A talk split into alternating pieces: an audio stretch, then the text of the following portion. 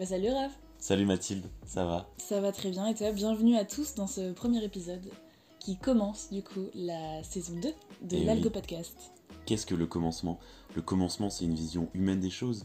C'est parler d'un commencement, c'est c'est se donner à un moment donné de notre histoire, selon les connaissances du moment, une vision globale des choses. Et du coup pour cet épisode, qu'est-ce qu'on a au programme?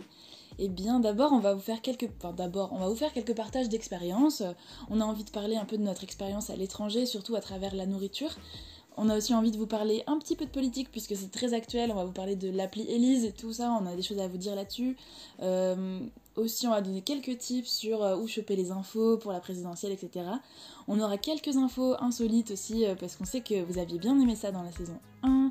On va avoir d'autres partages d'expériences, euh, aussi d'autres petits tips sur l'écologie notamment. Et puis on terminera tranquillou avec le radar des sorties. C'est ça, Et bah super. c'est parti. Autrefois quand j'étais marmot, j'avais la phobie des gros mots. Et si je pensais merde tout bas, je ne le disais pas. Mais aujourd'hui que mon gagne-pain, c'est parler comme un turlupin. Je ne pense plus merde par vie, mais je le dis, mais je le dis, mais je le dis. Et le premier sujet, c'était sur euh, le rapport à la nourriture. Et alors, comme euh, je l'ai déjà dit dans l'épisode 0, moi j'habite euh, actuellement aux Pays-Bas. Et euh, je me suis rendu compte, donc en fait, pour donner un peu de contexte, j'ai vécu un an aux Pays-Bas il y a, il y a six ans. On est parti ensemble en Argentine pendant six mois. Et là, je revis euh, aux Pays-Bas depuis six mois. Donc, du coup, à chaque fois à l'étranger, euh, donc, mis à part le fait que c'était des super expériences, tout ça, Ouais. toujours la nourriture, ça a été une vraie question.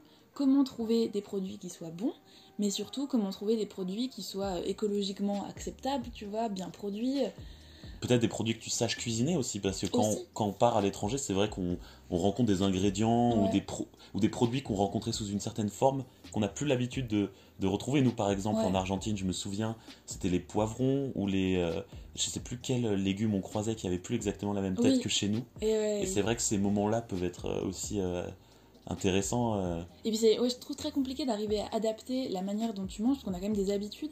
Et alors je sais pas si c'est le fait que l'on soit français, euh, Mhm. qu'on ait vraiment euh, un rapport à la nourriture qui soit très particulier. On aime bien les bons produits, nous on va aller au marché, on va être très sensible en fait à tout ce qui est bio, à tout ça. Et du coup ça se voit dans les supermarchés. T'as l'impression que les, les produits ont l'air qualitatifs, euh, ils sont Ils sont bien présentés. Ouais. ouais, Ils ouais, envie, tout ça. Et là, par exemple, aux Pays-Bas, bah, les, les légumes sont beaucoup emballés sous plastique. Il y a beaucoup de kits pour euh, faire de- des plats, par exemple des boîtes en carton avec des légumes frais dedans, emballés dans du plastique. Et juste, t'as ton kit pour faire ta soupe, tu vois. D'accord. C'est incroyable.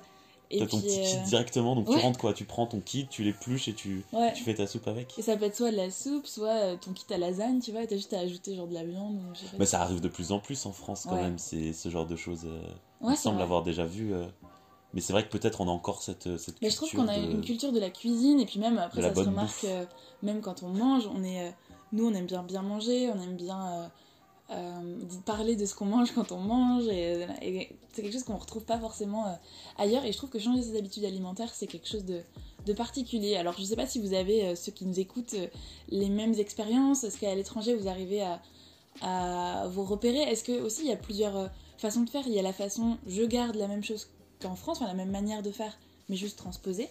Ou alors euh, je décide de changer complètement et de m'adapter à la culture. Mhm. Mais dans ce cas-là, par exemple, aux Pays-Bas, le midi, on mange que des sandwichs.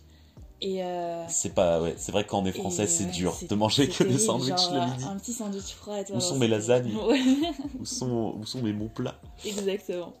D'accord.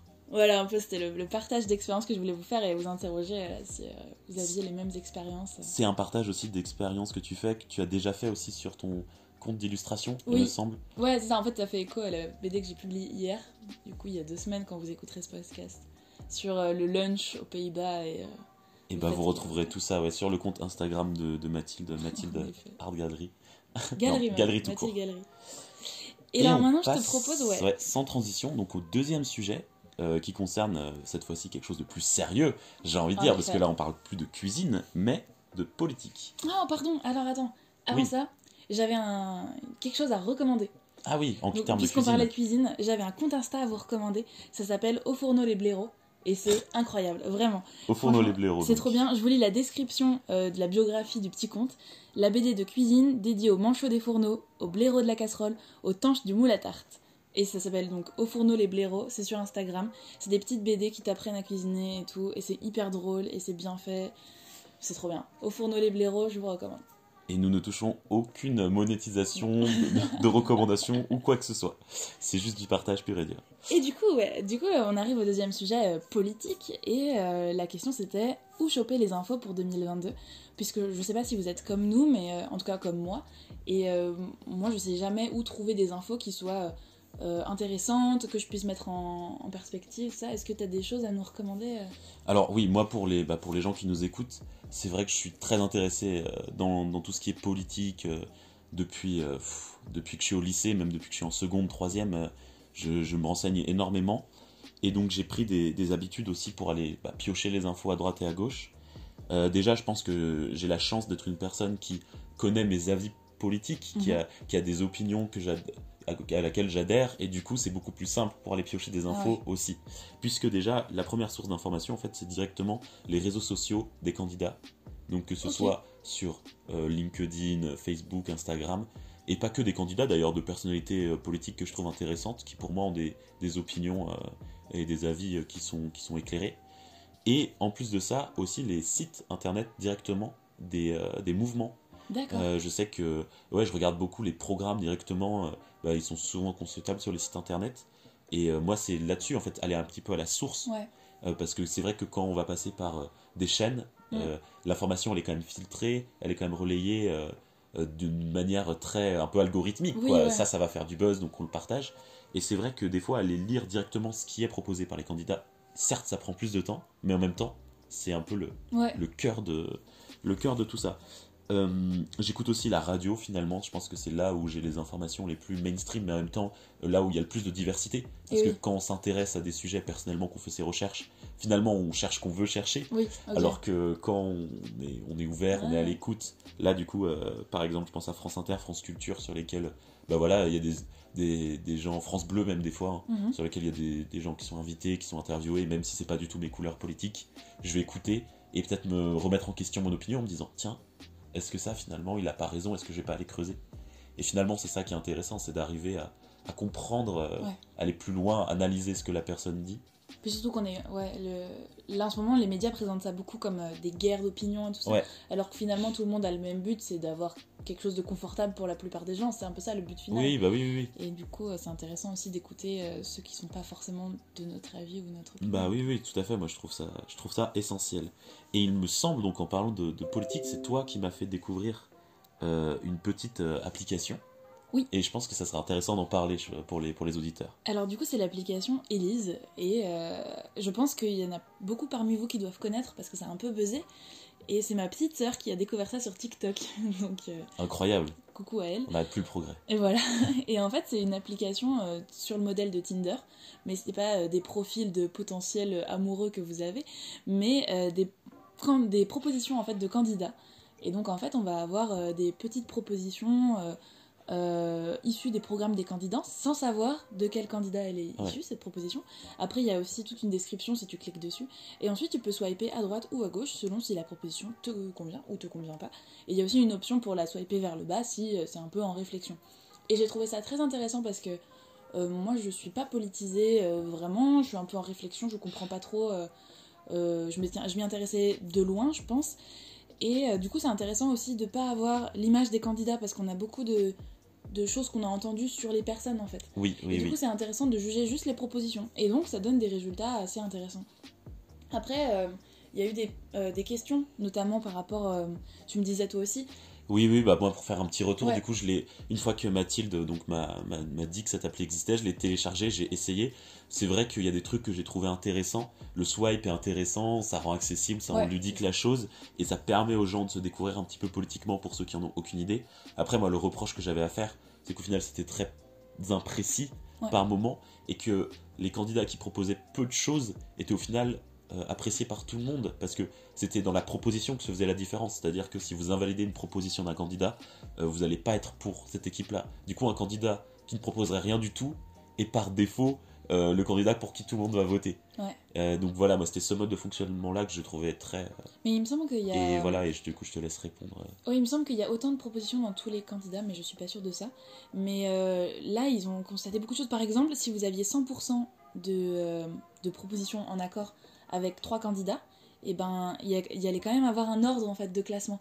Et du coup, alors que vous avez 100%, ils devraient être à égalité euh, tous ensemble.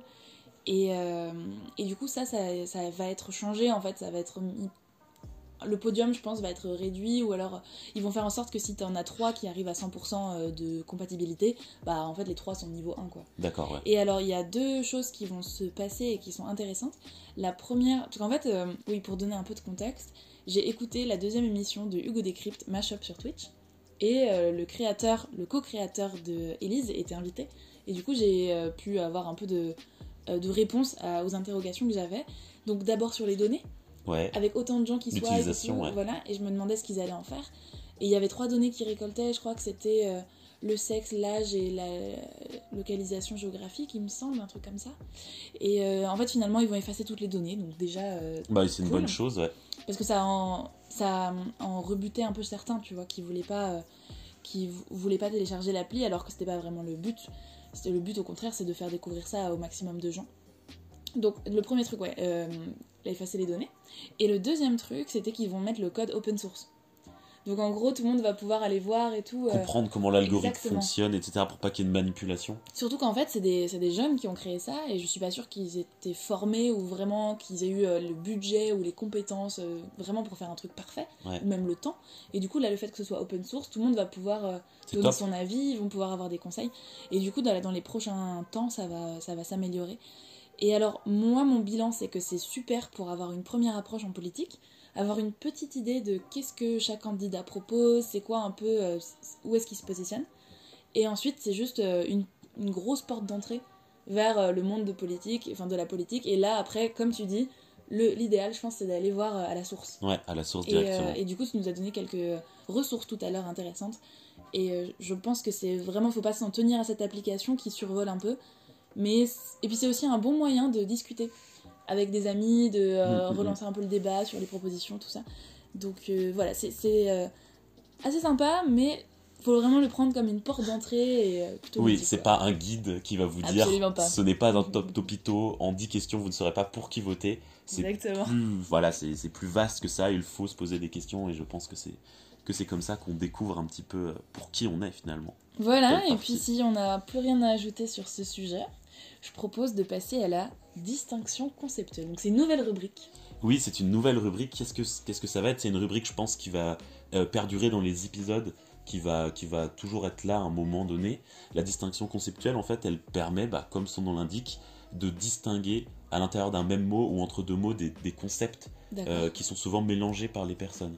Aujourd'hui, donc, je vais vous donner un, un exemple qui m'avait été expliqué par mon prof de philo euh, en terminale et que- qui m'avait vraiment marqué, qui m'avait vraiment euh, ouais, enthousiasmé, donné envie de manipuler ces distinctions conceptuelles. Donc, ouais, voilà, j'en ai quelques exemples, c'est absolu relatif, abstrait concret, etc. Donc là, on voit bien, on voit bien que voilà, on, on tire des mots, euh, euh, on les oppose et on arrive à exprimer des, des sentiments qui sont très opposés. Analyse, synthèse, abstrait, concret, vous voyez très bien euh, Mhm. ce que je veux dire. Mais à l'intérieur d'un mot, on peut le faire, et c'est aujourd'hui le cas du mot tolérance. Euh, que, je voulais, que je voulais évoquer, en plus vu qu'on parlait un petit peu de politique, Ouais. c'est un mot qui est très utilisé, euh, le mot tolérance, euh, à tout bout de champ, sur les médias, vous êtes tolérant, pas tolérant, qu'est-ce que la tolérance, etc. Surtout autour des débats sur la laïcité. Bah, je suis très curieuse de ce que tu vas nous dire. Et donc euh, la tolérance, donc dans un, un- un texte, donc je vais citer le philosophe qui s'appelle donc Émile Chartier, dit Alain, donc un philosophe du XXe siècle, qui disait que la tolérance, c'est tout d'abord le refus de l'intolérable. Donc je vous laisse un petit peu, un petit peu réfléchir, mais tolérer, c'est dire non, c'est refuser, disait-il. Donc c'est très finalement euh, Ah. c'est très euh, contradictoire avec euh, le sens premier de tolérer qui pourrait passer pour bah, accepter. Tu devrais être tolérant, donc tu devrais accepter. Ouais. Et il dit qu'en tout premier point, tolérer, c'est refuser l'intolérable. On ne peut pas être tolérant si on accepte des choses intolérables. On ne peut pas être tolérant si on accepte le meurtre. On ne peut pas être tolérant si on accepte le racisme, euh, l'homophobie, ce genre de choses. Et donc avant tout, tolérer quelque chose, c'est se poser des questions sur ce qui est tolérable Et une fois qu'on a défini ce qui était tolérable dans une société, c'est refuser l'intolérable que d'être tolérant. Accepter tout le reste, mais refuser l'intolérable. Et c'est marrant cette vision des choses. Euh, hein. là, voilà, c'est contre-intuitif, c'est-à-dire qu'il joue de ça, justement, lui. hein. Ouais. Il définit la tolérance à partir d'une négation, du coup. c'est. Ouais. Mais c'est très intéressant de voir que ce reproche qui peut être fait sur des plateaux télé à des gens euh, vous n'êtes pas tolérant, etc. Bon, après, à prendre avec des pincettes, hein, parce qu'il faut toujours se poser les questions. Mais c'est vrai que si on pousse un petit peu plus loin, euh, si on veut, si tout le monde était tolérant, peut-être que les choses ne marcheraient pas autant que ça finalement, parce que il faut savoir dire non à un Ouais. moment, et c'est ça la vraie tolérance. C'est pas toujours dire oui, et c'est pas toujours dire non. C'est savoir les moments où il faut dire oui et savoir les moments où il faut dire non. Voilà ce que je voulais dire aujourd'hui sur cette euh, rubrique distinction conceptuelle. Bah super, moi c'était la première fois, en plus euh, j'avais vraiment aucune idée de ce dont allait parler. Et ben cette rubrique me plaît beaucoup, distinction conceptuelle, et euh, J'espère que de voir la vous plaira. J'espère aussi qu'elle vous plaira. Et alors après on a un nouveau sujet, partage d'expérience encore, Oui, dans la rubrique partage d'expérience. Et c'est une question que je veux poser, un peu un débat un peu ouvert, euh, puisque c'est, euh, on se rapproche de la fin de l'épisode.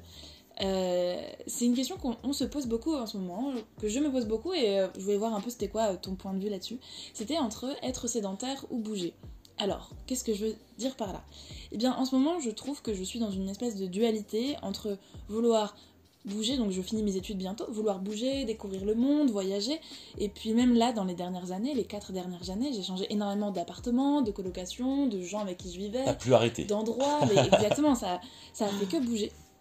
Et du coup, il y a quelque chose de euh, un peu où je me dis, mais en fait, j'aimerais beaucoup avoir un endroit et pouvoir vraiment l'investir. Alors, l'investir de deux manières, notamment euh, émotionnellement, tu vois, pouvoir euh, décorer, euh, euh, faire pas mal de choses, pouvoir se sentir bien, avoir plus d'espace mental, parce qu'à chaque déménagement, tu dois repenser les choses et tout, et du coup, il y a le avant déménagement que tu dois anticiper, le après déménagement où tu dois euh, Tu t'installes en sachant que tu vas partir, Ouais. et donc tu te limites déjà dans ta manière de t'installer, et aussi tu, tu réfléchis déjà au départ finalement quand tu t'installes. Donc je suis d'accord, il y a un côté un peu pervers du euh, ah je pose ça là, mais dans six mois j'enlèverai quoi. Ouais, exactement. Et puis après, il y a un côté euh, écologique aussi, où, euh, pardon, où euh, ça serait génial, en fait, quand tu as un endroit où tu peux te poser, tu peux développer de vraies initiatives écologiques, notamment euh, créer un potager, par exemple, ou un compost, ou euh, même investir les lieux avec euh, les gens qui sont autour de toi, donc euh, t'investir dans la vie euh, de ta ville, de ton village, de ton quartier, euh, aller voir une AMAP, par exemple, ou... euh, et... et ça fait un peu écho à une vidéo de Swan Périssé, je sais pas si tu connais. Non, C'est euh, une youtubeuse qui fait donc des vidéos sur plein de trucs et elle a une chaîne où elle fait des euh, vidéos écolo où elle va voir un peu euh, les gens euh, en van, en, en petite caravane en fait, et elle, elle met, elle met en place des initiatives écologiques chez eux. Et là, elle disait qu'en fait c'était un peu l'enfer de bouger tout le temps parce qu'elle elle doit bouger un tas de matos et tout. Et, et en fait ça faisait écho à, à mon expérience à moindre mesure parce qu'elle elle a vraiment rien et elle voyage énormément. Alors que moi j'ai bah, une- un appartement quoi, j'ai pas une, une caravane donc euh, déjà j'ai un peu plus de place et euh, je bouge carrément moins puisque je bouge tous les 6 mois à peu près 6 mois un an. Et euh, mais, mais quand même tu vois et ça faisait écho un peu ce truc là où euh, on a envie de bouger et en même temps euh, s'installer ça fait quand même euh, ça te permet de développer en fait d'autres choses. Tout à fait, c'est pas du tout les mêmes dans ta tête, je trouve, c'est pas du tout les mêmes choses qui sont qui sont en jeu. Quand tu vas voyager, tu vas consommer un peu, tu vas découvrir, explorer, voir, etc. Mais en même temps, très en surface. S'installer quelque part, c'est plus dur, c'est s'ancrer à un endroit. Ouais. En même temps, c'est mener des tâches un peu plus de fond, euh, des vraies réflexions, etc. Donc ouais, je suis, je suis d'accord, c'est difficile. Et euh, ouais, moi je vois ça vraiment comme, euh, comme un... Moi, enfin en tout cas, tu, voilà, Ouais. tu disais, euh, la question c'était donc être sédentaire ou être mobile. Ouais. Moi j'aimerais vraiment, dans mon, mon goal life un petit peu, ça serait d'avoir un appartement qui serait un peu un nid, finalement, Ouais. sur une branche.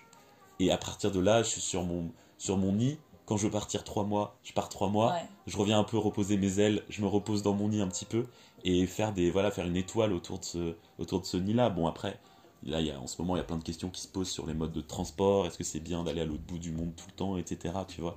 Et je pense que ça va rentrer en conflit. Moi qui suis enfin voilà qui suis convaincu. euh, Après ça peut aussi être bouger sans forcément euh, bouger avec oui. pollu. Oui non mais clairement clairement trouver des modes euh, alternatifs. Ouais. Tout à fait ouais ouais. Mais voilà en tout cas moi c'est ma vision un petit peu des choses. Je pense que Ouais. je sais pas si tu la partages Bah un petit si, peu. bien sûr, ça serait l'idéal en fait de pouvoir investir un endroit, un lieu, puis même euh, un lieu, euh, ce que je disais tout à l'heure avec le quartier, la ville, euh, pouvoir s'investir vraiment euh, pouvoir donner de son temps, pouvoir créer des initiatives, tout ça, des projets locaux. Et en même temps, oui, explorer parce que c'est quelque chose qui te nourrit aussi énormément. Ouais. Et, et voilà, donc c'est un peu des réflexions que j'ai actuellement et je crois que toi aussi un petit peu. Ouais, et dites-nous dans les, dans les commentaires, vous, qu'est-ce Ouais. que vous aimeriez faire? Est-ce que vous êtes plutôt sédentaire? Vous aimeriez avoir un petit coin de maison, vous Ouais. cultivez un potager, vous vous installez, vous établissez des vraies relations de confiance avec les gens de votre, je sais pas, de votre commune et vous avez des habitudes, vous avez, vous allez dans un bar tout le temps le même, au marché tout le temps les mêmes, etc. Parce que ça a ce côté-là aussi très euh, Ouais. valorisant. Ou est-ce que vous êtes plutôt des, des globetrotters ou des personnes qui avaient envie de, même sans forcément faire le tour du monde, de changer de logement tous les six mois, un an, de vivre en colocation à droite et à gauche, de repartir? Voilà, faites-nous savoir. euh, Et oui, on est Ce très intéressé par ouais. euh, votre point de vue dessus si vous êtes un peu euh, dans les mêmes réflexions que nous. Et on passe à euh, l'avant-dernière rubrique qui est euh, calculer son poids carbone. directement en lien en fait. Euh, exactement, puisqu'on parlait tout à l'heure de, de voyage. Oui, sur la, sur la transition, du coup, oui, c'est vrai que voyager, c'est pas, ça pas, c'est pas neutre en carbone, il faut le dire. Et d'ailleurs, euh, un outil qui vient d'être développé par l'ADEME, que je vais vous présenter aujourd'hui, euh, va vous permettre de calculer votre poids carbone et de voir aussi dans quelle catégorie euh, vous vous trouvez en termes, par exemple, est-ce que c'est la nourriture qui va être prédominant Ah, dans vos impacts, ou est-ce que c'est les transports, ou est-ce que c'est votre poids euh, que de votre utilisation d'Internet? Ça Donc donne une catégorie de. Ok. en fait, c'est très bien fait, donc je vais vous présenter l'outil. C'est donc c'est présenté par l'ADEME, c'est sur Data Agir. On vous mettra le lien, Ouais. je pense, dans la description de l'épisode. Et euh, en fait, ça établit. Donc vous répondez à un questionnaire au début qui peut être assez long, et il faut se munir des factures d'électricité, etc. Ça peut permettre d'affiner un peu les résultats. Si vous les avez pas, c'est pas grave, vous pouvez quand même estimer et le faire. Et ça reste, euh, ça reste un bon outil. Encore une fois, ça va être quelque chose qui va être global et pas du tout euh, précis. hein. Bien évidemment, c'est un outil seulement, mais ça donne quand même une idée. Et en fait, à la fin, vous allez avoir, par exemple, tout le carbone que vous émettez en vous nourrissant, parce que vous dites des menus à peu près que vous mangez par semaine, et ça vous fait une moyenne. Ah.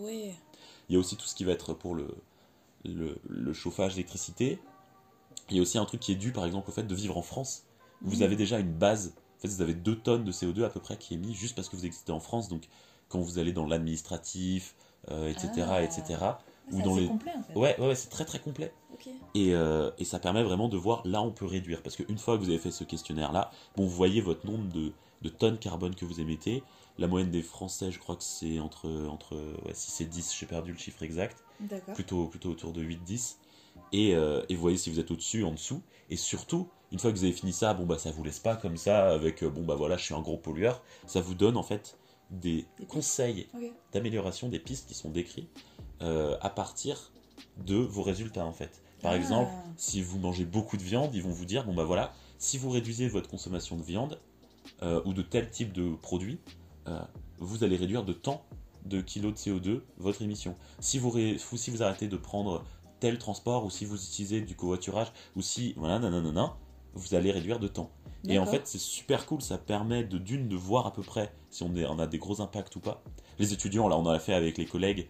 Bon, on a des petits impacts généralement parce que on prend, nous, on prenait pas trop l'avion. Euh, on on n'est pas ceux qui dépensent le plus parce qu'on n'a pas le plus gros pouvoir d'achat. Donc Ouais, on, est limité un peu dans notre. Mais on, on nous donnerait les moyens, je pense qu'on serait des gros, des gros consommateurs, des gros pollueurs. ouais. Mais nous, on est plutôt en dessous de la moyenne euh, nationale. Et j'ai des potes végétariennes qui sont vraiment proches, sachant que l'objectif à atteindre, voilà là-dessus sur, sur quoi je finirais, l'objectif à atteindre c'est 2 tonnes de CO2 par, par habitant. D'accord. Et pour l'instant, on est en moyenne en France entre vers 8-10 quoi. Ouais, c'est ça. Donc il faudrait diviser par 4 ou 5 nos, Oh, wow. nos émissions. Ok. Bah moi j'irai voir ça, 2050. ça m'intéresse.